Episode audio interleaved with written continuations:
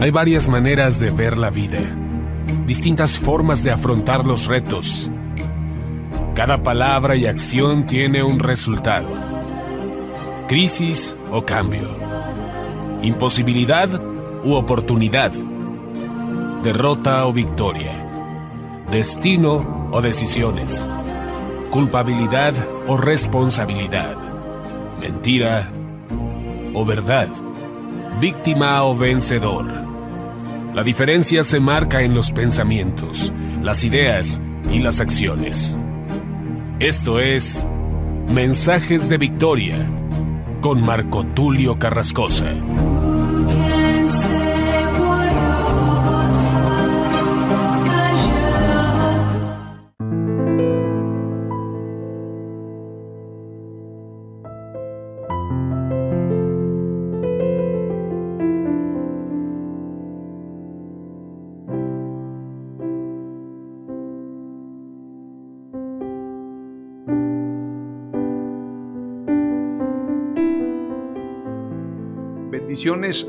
Amados hermanos y amigos, les saludo con mucho entusiasmo, con mucha alegría, agradeciendo a Dios siempre la salud, la vida y la oportunidad y el privilegio que nos da de poder compartir su palabra. Definitivamente estos días han sido días de mucho trabajo, de diferentes retos, desafíos, sin embargo todo con un propósito de ir creciendo, de ir avanzando. Y quiero contarles que he mezclado, obviamente, mi actividad en el Ministerio para Dios y obviamente también mis actividades personales que tienen que ver con un desarrollo personal y conjuntar todo esto muchas veces también es motivo de responsabilidad porque tienes que saber juntar la agenda espiritual, la agenda de enfoque bíblico, la agenda de enfoque hacia Dios en lo que respecta al ministerio, pero también la agenda personal en lo que respecta a las necesidades del día a día. Tenemos que trabajar, tenemos que generar recursos para poder tener el sustento. Obviamente, la escritura nos dice también que Dios hará prosperar la obra de nuestras manos. Y en este sentido debemos trabajar, debemos ser gente responsable. Yo en lo personal lo digo con mucho criterio y también con mucho orgullo, no vivo del ministerio. Es decir, yo no recibo dinero y lo propuse en mi corazón no recibir una ofrenda por predicar la palabra de Dios, sino que, como lo hacía el apóstol Pablo, hacía tiendas, el poder trabajar para mí es un privilegio y me encantaría también, ¿por qué no decirlo?, en algún momento poder desarrollar proyectos sociales a través de la empresa y el ministerio tenerlo de manera primordial, es decir, dedicarnos de tiempo completo al ministerio y que las empresas puedan caminar. Creo que se puede hacer esto. Hay evangelistas como Carlos Anacondia que tenía su empresa y mantuvo su empresa y se pudo dedicar al ministerio. Hay muchos pastores empresarios. Yo estoy en contra, y lo he dicho una y otra vez, de que se lucre con el Evangelio. También he comentado que en algún momento fui parte de ese sistema precisamente porque uno va madurando. Ahora puedo decir libremente y abiertamente que mi trabajo y mi entrega en el ministerio es sin ningún objetivo económico en lo absoluto. No estamos predicando por dinero, mucho menos por una cuestión de reconocimiento, lo hacemos porque Dios nos llamó a la predicación y debemos hacerlo con pasión y con amor. Damos de gracia lo que hemos recibido de gracia. Y fíjese, le cuento de manera personal, al dedicarme a predicar la palabra de Dios todo este tiempo, Dios no solamente me ha prosperado, sino que también me ha abierto puertas muy importantes. Yo me doy cuenta que es la gracia y el favor de Dios conmigo, porque cuando uno se dedica a Dios, Dios siempre ha de recompensar a aquellos que se enfocan de lleno al ministerio, a la obra de Dios. Y yo no quiero y no busco recompensa de hombres, sino la recompensa de Dios. Y con esto estamos verdaderamente bendecidos y verdaderamente alegres, verdaderamente agradecidos. Con este entusiasmo, con esta alegría y con esta responsabilidad, quiero compartirte el episodio número 11 titulado No toleres a Jezabel. Este título se escucha muy interesante porque esta mujer Jezabel es una mujer que fue muy peligrosa en su tiempo. Jezabel tiene un contexto histórico donde hablar de ella nos hace recordar precisamente al rey Acab. Este rey que de alguna manera era manipulado por su mujer. Jezabel estaba en contra de los profetas. Jezabel se levantó en contra de los profetas y hay muchos pasajes bíblicos que nos hablan de ello. Por ejemplo, Primero de Reyes 18:4 dice, porque cuando Jezabel destruía a los profetas de Jehová, Abdías tomó a cien profetas y los escondió de cincuenta en cincuenta en cuevas y los sustentó con pan y agua. Esta mujer atacaba a los profetas. Esta mujer prácticamente estaba en contra de todos los profetas de Dios, destruyéndolos, llevándolos al matadero. Elías tuvo que huir para esconderse en una cueva. Esta mujer representa a Satanás directamente. Sin embargo, qué curioso que es una mujer que es esposa de un rey y que de alguna manera esta mujer se movía de una manera muy inteligente, de una manera muy elaborada, de una forma muy astuta. Es importante que entendamos que precisamente Satanás se ha movido con mucha astucia, llevando siempre una agenda contraria a la iglesia. Esto lo encontramos en toda la Biblia y en el tiempo moderno podemos ver a Jezabel moviéndose en diferentes esferas, en la política, en la religión, en los medios de comunicación, en la sociedad, en la familia, Jezabel representa una agenda contraria al Espíritu Santo. Si esta mujer estaba en contra de los profetas y los profetas profetizaban conforme al Espíritu Santo, conforme a la palabra de Dios, es importante señalar que entonces esta mujer era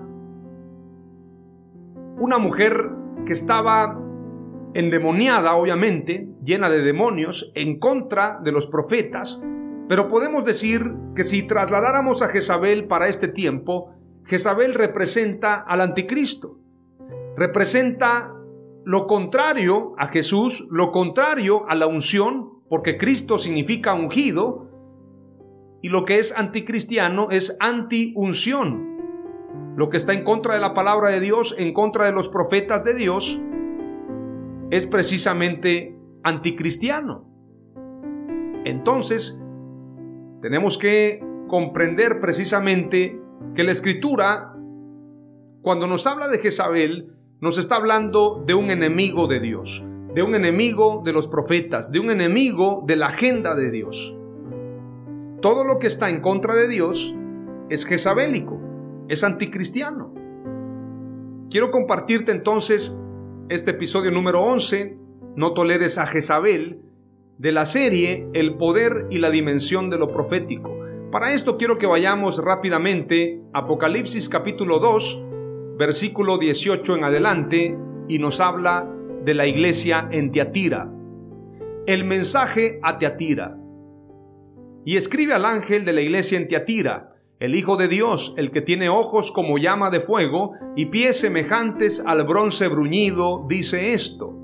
Yo conozco tus obras y amor y fe y servicio y tu paciencia, y que tus obras postreras son más que las primeras. Es decir, tus últimas obras han sido más que las primeras. El versículo 20 dice, pero tengo unas pocas cosas contra ti, que toleras que esa mujer Jezabel que se dice profetiza, enseñe y seduzca a mis siervos a fornicar y a comer cosas sacrificadas a los ídolos. Cuando leemos este pasaje, hay gente que piensa que se trata de una falsa profetisa, se trata de una mujer que está seduciendo a la fornicación, literalmente, al sexo fuera del matrimonio, al sexo ilícito, y a comer cosas sacrificadas a los ídolos. Usted sabe que hay cuatro cosas que la iglesia primitiva impuso para los nuevos creyentes gentiles. Dicho sea de paso, he estado haciendo un estudio acerca del ministerio a los gentiles, de la predicación a los gentiles y me he sorprendido en que el primer predicador a los gentiles fue Juan el Bautista y Jesucristo. Juan el Bautista predicó a los gentiles y posteriormente Jesús. Muchos se quedan y piensan o bien tienen la idea, se quedan con la idea de que el apóstol Pablo fue el primer predicador a los gentiles. Esto no es así, ya lo voy a enseñar más adelante, pero el primer predicador a los gentiles fue Juan el Bautista. De hecho, le predicó a Herodes, el tetrarca, también a muchos soldados. Y en aquel tiempo, me atrevo a decirles que Israel estaba bajo el dominio de Roma, por lo tanto no tenía ejército. Estos soldados de los que habla la escritura en Lucas capítulo 3, los que acudieron ante Juan eran soldados romanos. Y efectivamente, Juan el Bautista le predicó a los gentiles porque Jesús inició su ministerio en Galilea de los gentiles. Y si Juan el Bautista preparó el camino al Mesías, obviamente tuvo que haber predicado a los gentiles primeramente. También la escritura dice en el libro de los Hechos, en el capítulo 19, que el apóstol Pablo se encuentra con algunos discípulos de Éfeso, los cuales habían recibido el bautismo de Juan. Qué interesante. Recibieron el bautismo de Juan para arrepentimiento. Si estaban en Éfeso, entendemos precisamente que eran discípulos gentiles. Esto nos habla que Juan el Bautista predicó y bautizó gentiles. Es algo que a mí me ha sorprendido a través de este estudio pero lo comento precisamente porque el mensaje de Juan el Bautista y precisamente el enfoque de lo que te estoy diciendo es que el mensaje a los gentiles siempre fue para salvación y para guardar las enseñanzas de Jesús. Y hay cuatro cosas que a la iglesia primitiva se le imponen en este sentido se establecen para los gentiles. Punto número uno, que se guarden de fornicación, de ídolos, de sangre y de ahogado. Estas cuatro cosas el Espíritu Santo las establece juntamente con los apóstoles, que se guarden de fornicación, que se guarden de sacrificado a los ídolos, de ahogado y de sangre. Usted no puede comer alimentos que contengan sangre. Usted no puede comer un pollo si lo ahogaron. Hay gente que ahoga el pollo porque según sabe mejor, lo ahogan y luego lo preparan. Eso usted no lo puede comer porque la escritura dice que nos guardemos de ahogado y de sangre. No hay que comer lo que contenga sangre. La fornicación, con mucho más razón. No debemos tener relaciones sexuales fuera del matrimonio. Y también guardarnos de lo sacrificado a los ídolos y obviamente de los ídolos. Pues esta mujer, llamada Jezabel, que aparece en Apocalipsis capítulo 2 versículo 20, se decía profetiza. Es decir, ella decía que era una profetisa de Dios. Se decía profetiza, enseñaba y seducía a los siervos de Dios a fornicar y a comer cosas sacrificadas a los ídolos. Tenemos que pensar en la profundidad de este pasaje y entender que no solamente está hablando de una fornicación física y de comer sacrificado a los ídolos de manera física. Recordemos que Jesús habló muchas veces en parábolas, cuando les dijo precisamente a los discípulos, guardaos de la levadura de los fariseos y saduceos. No se refería a una levadura física, a una levadura literal, no se refería al pan, se refería a la enseñanza, a las doctrinas de los fariseos y los saduceos. Entonces, en este pasaje, cuando está predicando Jesús a la iglesia de Tiatira, cuando le está dando un mensaje a la iglesia de Tiatira, le está diciendo, pero tengo unas pocas cosas contra ti. Tomemos en cuenta, nos traslademos a este pasaje, quitemos de nuestra mente la imagen de fuego, la imagen color rojo. Cuando leemos Apocalipsis, usted se imagina rápidamente un color rojo. Usted se imagina fuego, usted se imagina plagas, usted se imagina una bestia con siete cabezas. Bueno, yo no sé si esto se debe a los libros de Apocalipsis que regalaron los testigos de Jehová o a las películas, pero cuando usted ve Apocalipsis se imagina fuego, incendio, colores rojos. Esto se debe también a esta famosa ciencia del neuromarketing. Precisamente nuestra mente reacciona a las palabras y obviamente los pensamientos construyen imágenes y usted se hace a la idea de que está hablando de una mujer Jezabel X que usted no tiene interés en conocer y está hablando de aquellos que fornican, de aquellos que comen cosas sacrificadas a los ídolos y por lo tanto no está hablando de usted. Entonces cuando usted lee este pasaje, usted lo hace a un lado y usted piensa que no es para usted. Pero toda la escritura es para nosotros. La escritura fue dedicada a la iglesia, fue dedicada al pueblo de Dios, fue dedicada a todos nosotros, Antiguo y Nuevo Testamento. Hay mucha gente que piensa que el Antiguo Testamento es para los judíos y el Nuevo Testamento para los gentiles. Es un grave error. Recordemos que Dios hizo un solo pueblo, un solo cuerpo, una sola mujer, una sola novia, una sola esposa. Lo que le dice Dios a los judíos se lo dice también a los gentiles. Porque la promesa a Abraham es para judíos y gentiles. Esto es muy profundo, ya voy a hablar de esto más adelante, pero este pasaje es directamente para los seguidores, para los discípulos de Jesús. Y les dice, tengo unas pocas cosas contra ti, que toleras a esa mujer Jezabel, que se dice profetiza. Desde ahí Jesús no la reconoce como profetisa, no la reconoce como una hija, sino que dice esa mujer. Pero curiosamente, esta mujer está dentro de la iglesia. Esta mujer no está afuera, esta mujer está dentro. Toleras que esa mujer Jezabel, que se dice profetiza, es decir, se dice ministra de Dios, se dice una mujer empoderada en Dios, una mujer que da el mensaje de Dios porque los profetas anuncian el mensaje de Dios, es decir, habla de una mujer que se dice profetiza, que se dice una mujer que le sirve a Dios, que se dice una mujer que anuncia la verdad, pero no es así. Ahora entendamos que no es necesariamente una mujer, se trata precisamente de una enseñanza, se trata de una imagen, se trata de una cultura, se trata de una agenda, se trata de un pensamiento.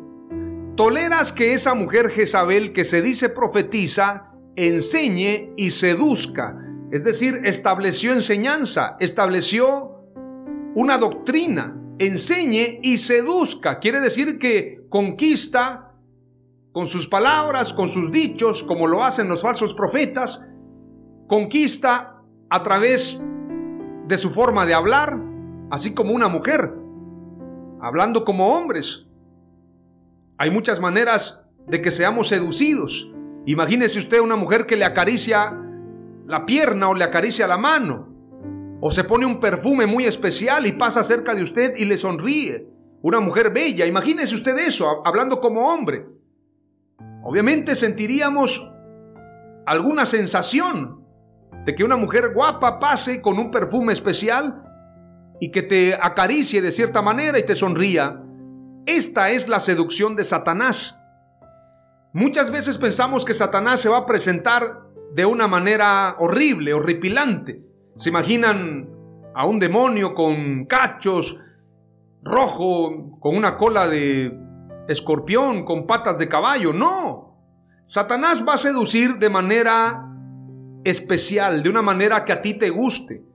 La tentación, para que sea tentación, tienes que sentir cierto deseo, cierta seducción. precisamente Satanás se viste como ángel de luz para engañar, para seducir.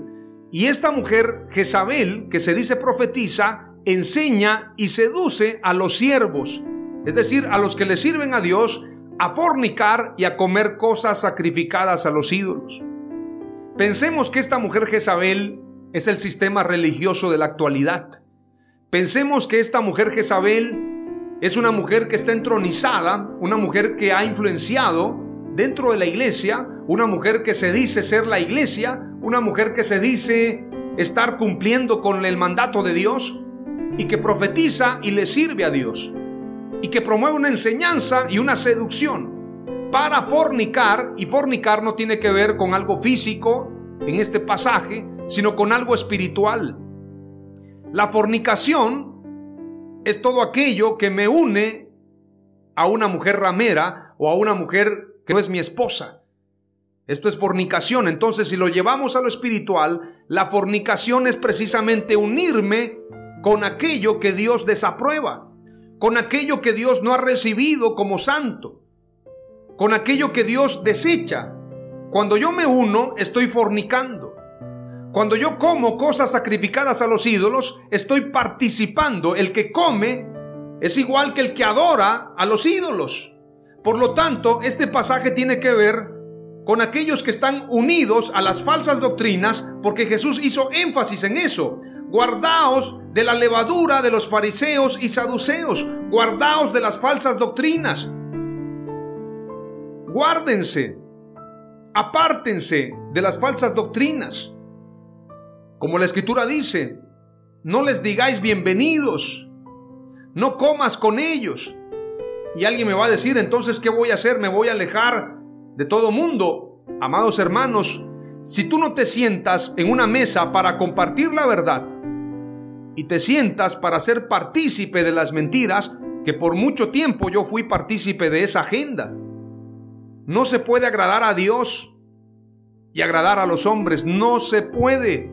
Es imposible, tenemos que romper con todas aquellas enseñanzas que no se encuadran a la Biblia. Tenemos que entenderlo, tenemos que ser celosos de la palabra de Dios. Entonces lo que me une a lo que Dios desaprueba es fornicación espiritual.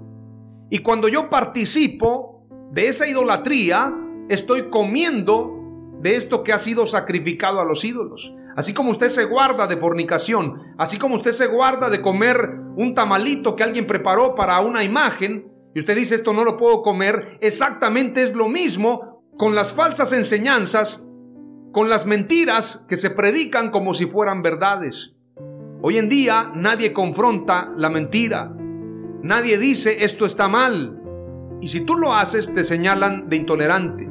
Claro que soy intolerante porque Jesús me dice que yo no tolere a esa mujer. Es más, me dice, tengo unas pocas cosas contra ti que toleras que esa mujer Jezabel que se dice profetiza enseñe y seduzca a mis siervos a fornicar y a comer cosas sacrificadas a los ídolos.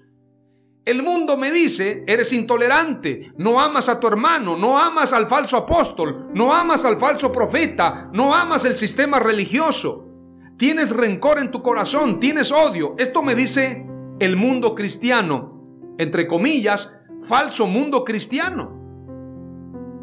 Como escribía Dietrich Bonhoeffer, en este falso mundo cristiano donde se condena a aquellos que cometen pecados minúsculos, pero aquellos que cometen grandes pecados están entronizados. Hay un falso mundo cristiano que ha envuelto la agenda aparentemente de la iglesia. Y es importante señalar que yo prefiero ser intolerante, pero cumplir con el mandato de Dios, porque Dios me dice, tengo contra ti que toleras que esa mujer Jezabel que se dice profetiza, enseñe y seduzca a mis siervos a fornicar y a comer cosas sacrificadas a los ídolos. Mateo 12:30 dice, el que no está conmigo está contra mí y el que no recoge conmigo desparrama. El que no está conmigo, el que no está con la verdad, el que no está con el Evangelio, está contra Dios. El que no está conmigo está contra mí. Y el que no recoge conmigo desparrama. ¿Con quién estás? ¿Estás con Jezabel o estás con Jesús? ¿Estás con Elías el profeta o estás con los profetas de Baal? ¿Con quién estás? Esta es la gran pregunta. Jezabel procuraba la muerte de los profetas y también promovía la fornicación. Segundo de Reyes 9:22 dice, cuando vio Joram a Jehú dijo, ¿hay paz Jehú? Y él respondió, ¿qué paz con las fornicaciones de Jezabel, tu madre, y sus muchas hechicerías? No puedo estar en paz con los falsos profetas. No puedo estar en paz con la fornicación de Jezabel. No puedo estar en paz con la hechicería que se ha introducido a la iglesia. No puedo estar en paz con aquello que no le agrada a Dios. Apocalipsis nos habla claramente de este grave pecado de la iglesia de Tiatira. Veamos el versículo 21 en adelante y dice, y le he dado tiempo para que se arrepienta, pero no quiere arrepentirse de su fornicación. Versículo 22. He aquí yo la arrojo en cama y en gran tribulación a los que con ella adulteran, si no se arrepienten de las obras de ella. Los que con ella adulteran, tiene que ver con un adulterio espiritual, tiene que ver con un adulterio de apartarse de nuestro esposo, apartarnos de Dios para adulterar con Jezabel, quien promueve todo lo contrario a Dios. He aquí yo la arrojo en cama y en gran tribulación a los que con ella adulteran, si no se arrepienten de las obras de ella. Y a sus hijos heriré de muerte, y todas las iglesias sabrán que yo soy el que escudriña la mente y el corazón, y os daré a cada uno según vuestras obras. En este pasaje dice, y a sus hijos heriré de muerte. Qué terrible. Y todas las iglesias, este no es un mensaje para el mundo, es para las iglesias. Y todas las iglesias sabrán que yo soy el que escudriña la mente y el corazón. Entonces está hablando de un adulterio espiritual. El que mira a una mujer para codiciarla ya adulteró con ella en su corazón. Pero el adulterio espiritual tiene que ver con las falsas doctrinas, con las falsas enseñanzas. Y todas las iglesias sabrán que yo soy el que escudriña la mente y el corazón. Y os daré a cada uno según vuestras obras. ¿Cómo estás viviendo para Dios? Dios te va a pagar según tu obra, según tu mente, según tu corazón. ¿Estás guardando falsas doctrinas en el corazón? Dios te va a juzgar por eso. El mensaje contra Tiatira es tengo contra ti que toleras que esa mujer Jezabel, que se dice profetiza, enseñe y seduzca a mis siervos a fornicar y a comer cosas sacrificadas a los ídolos. Cuando la escritura dice tengo contra ti, es porque me está enemistando ese pecado contra Dios. Es decir, Él está contra mí, yo estoy contra Él. Pero tengo unas pocas cosas contra ti habla de que Dios está en contra mía a causa de ese pecado. Y la Biblia dice, el que no está conmigo está contra mí, y el que no recoge conmigo desparrama. El que no está conmigo, es decir, el que no está con la verdad, el que no hace la verdad, el que no se aparta del mal para estar en el bien. El que no se desmarca de las falsas doctrinas, el que hace comparsa con ellas el que no está conmigo está contra mí. Es decir, los que seguían a Jesús no podían estar bien con los fariseos o con los saduceos. No puede ser amigo de Dios y amigo del mundo. No puede ser siervo de Dios y fornicar con las falsas doctrinas. No se puede. Porque de lo contrario, si yo hago esto, voy a tener consecuencias con Dios no voy a agradar a Dios, no voy a estar acorde a su voluntad. Veamos lo que dice la escritura en Ezequiel 22 y entendamos que las iglesias que tienen falsas doctrinas están en adulterio espiritual.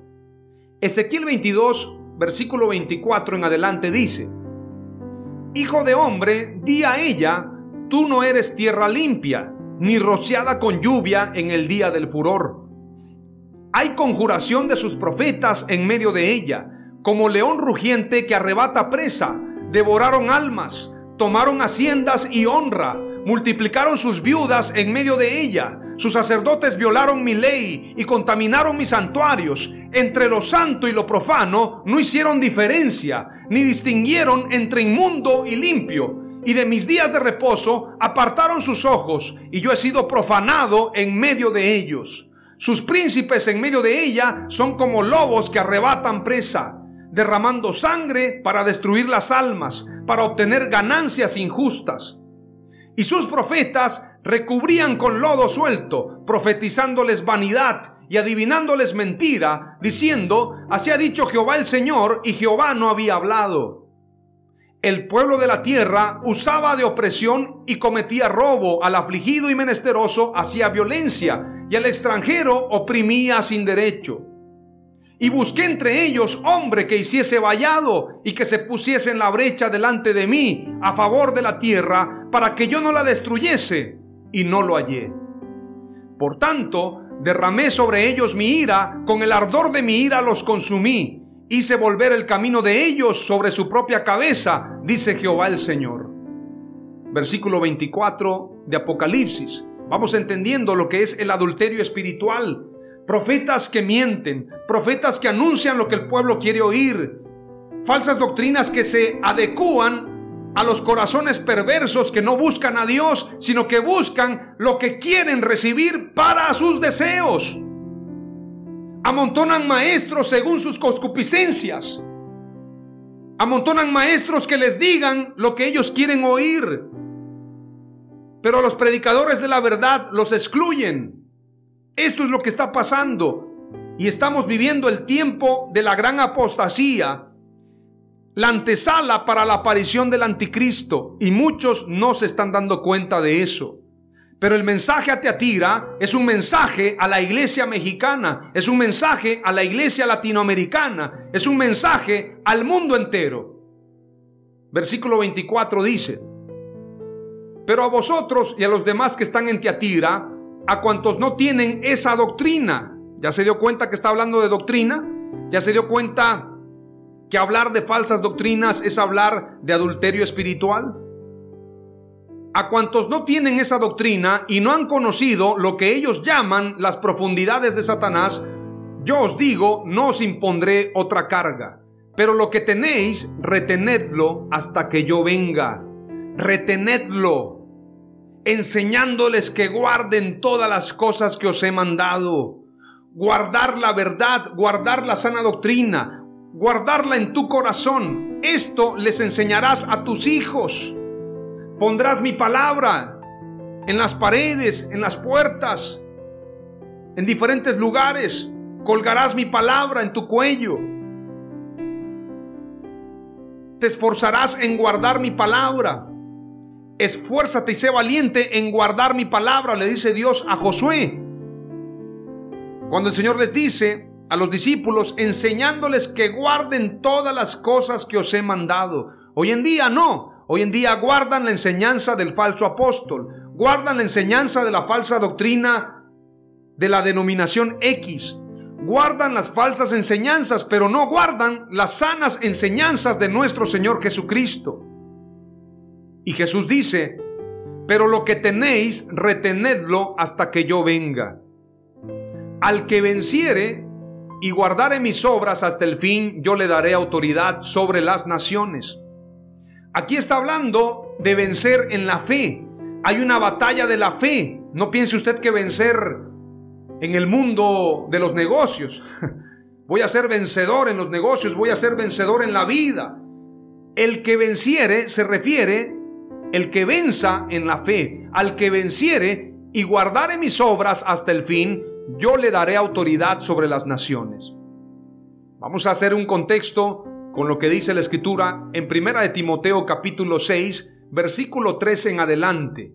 Dice la escritura: Si alguno enseña otra cosa y no se conforma a las sanas palabras de nuestro Señor Jesucristo y a la doctrina que es conforme a la piedad, está envanecido envanecido. el que no se conforma a la sana doctrina de Jesús. Si alguno enseña otra cosa, algo que no corresponde al Evangelio, algo que no se encuadra a la Escritura, algo que no se encuadra a lo que predicó Jesucristo, a lo que predicaron los apóstoles, a lo que predicaron los profetas, debe ser desechado.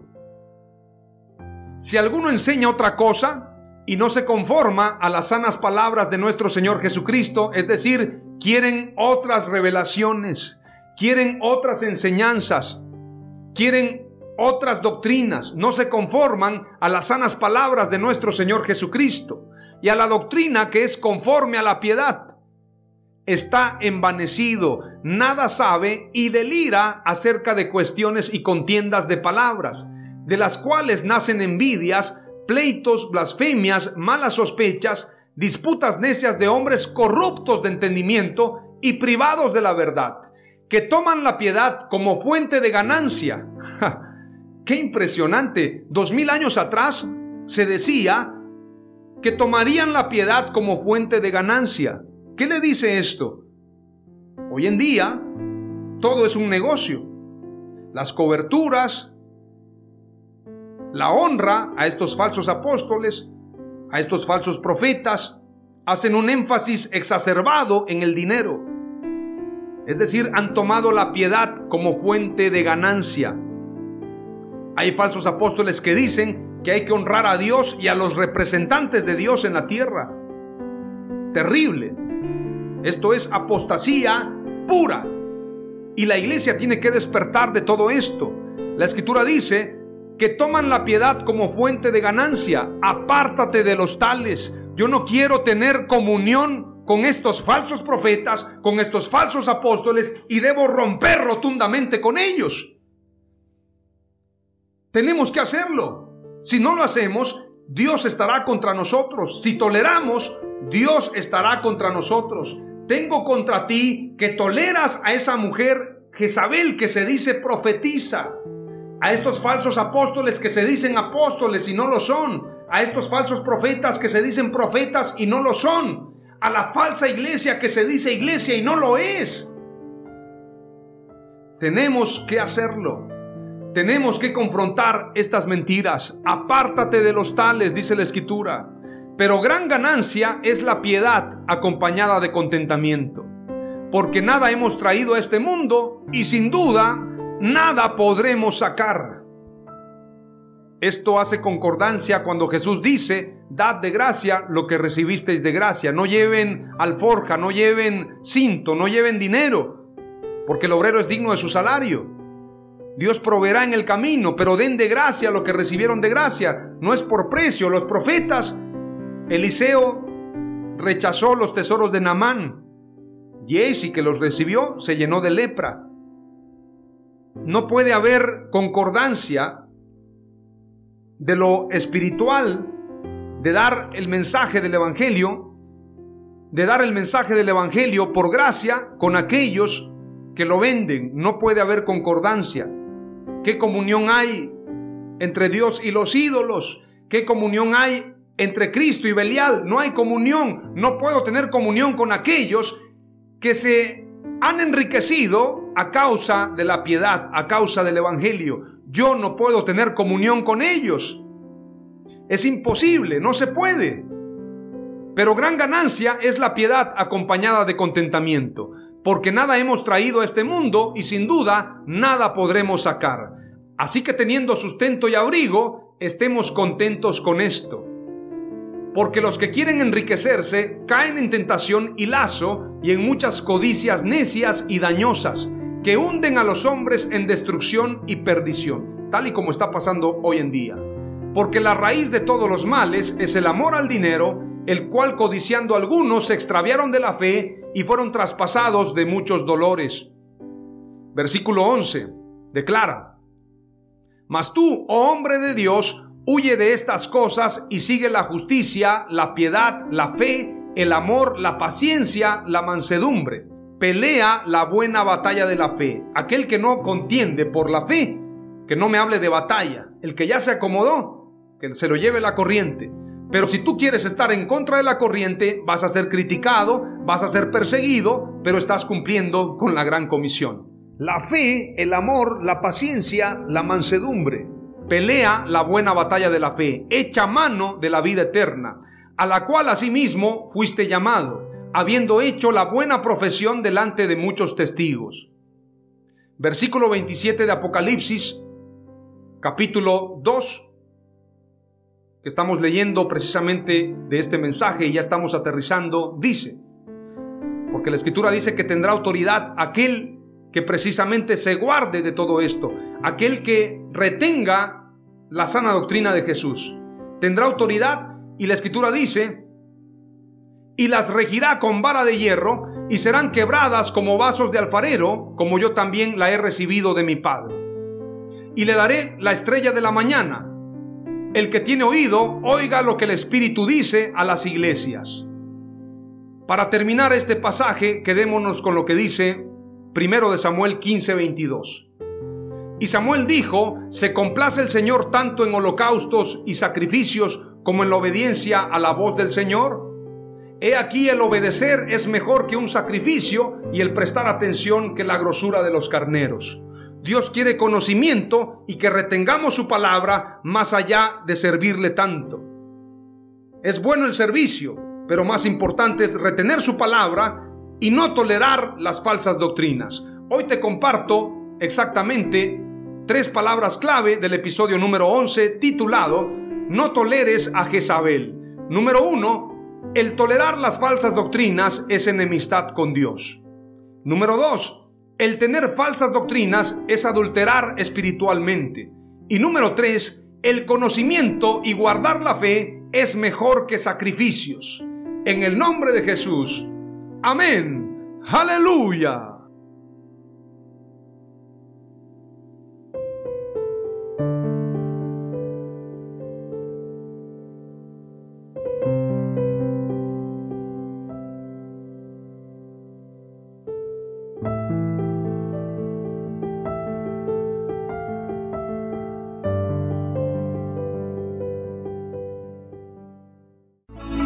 Esto fue Mensajes de Victoria con Marco Tulio Carrascosa. Gracias por escucharnos y seguirnos en nuestras redes sociales. Si deseas invitarnos a tu ciudad, escríbenos por inbox o al WhatsApp 961 66 882 99 961 66 882 99.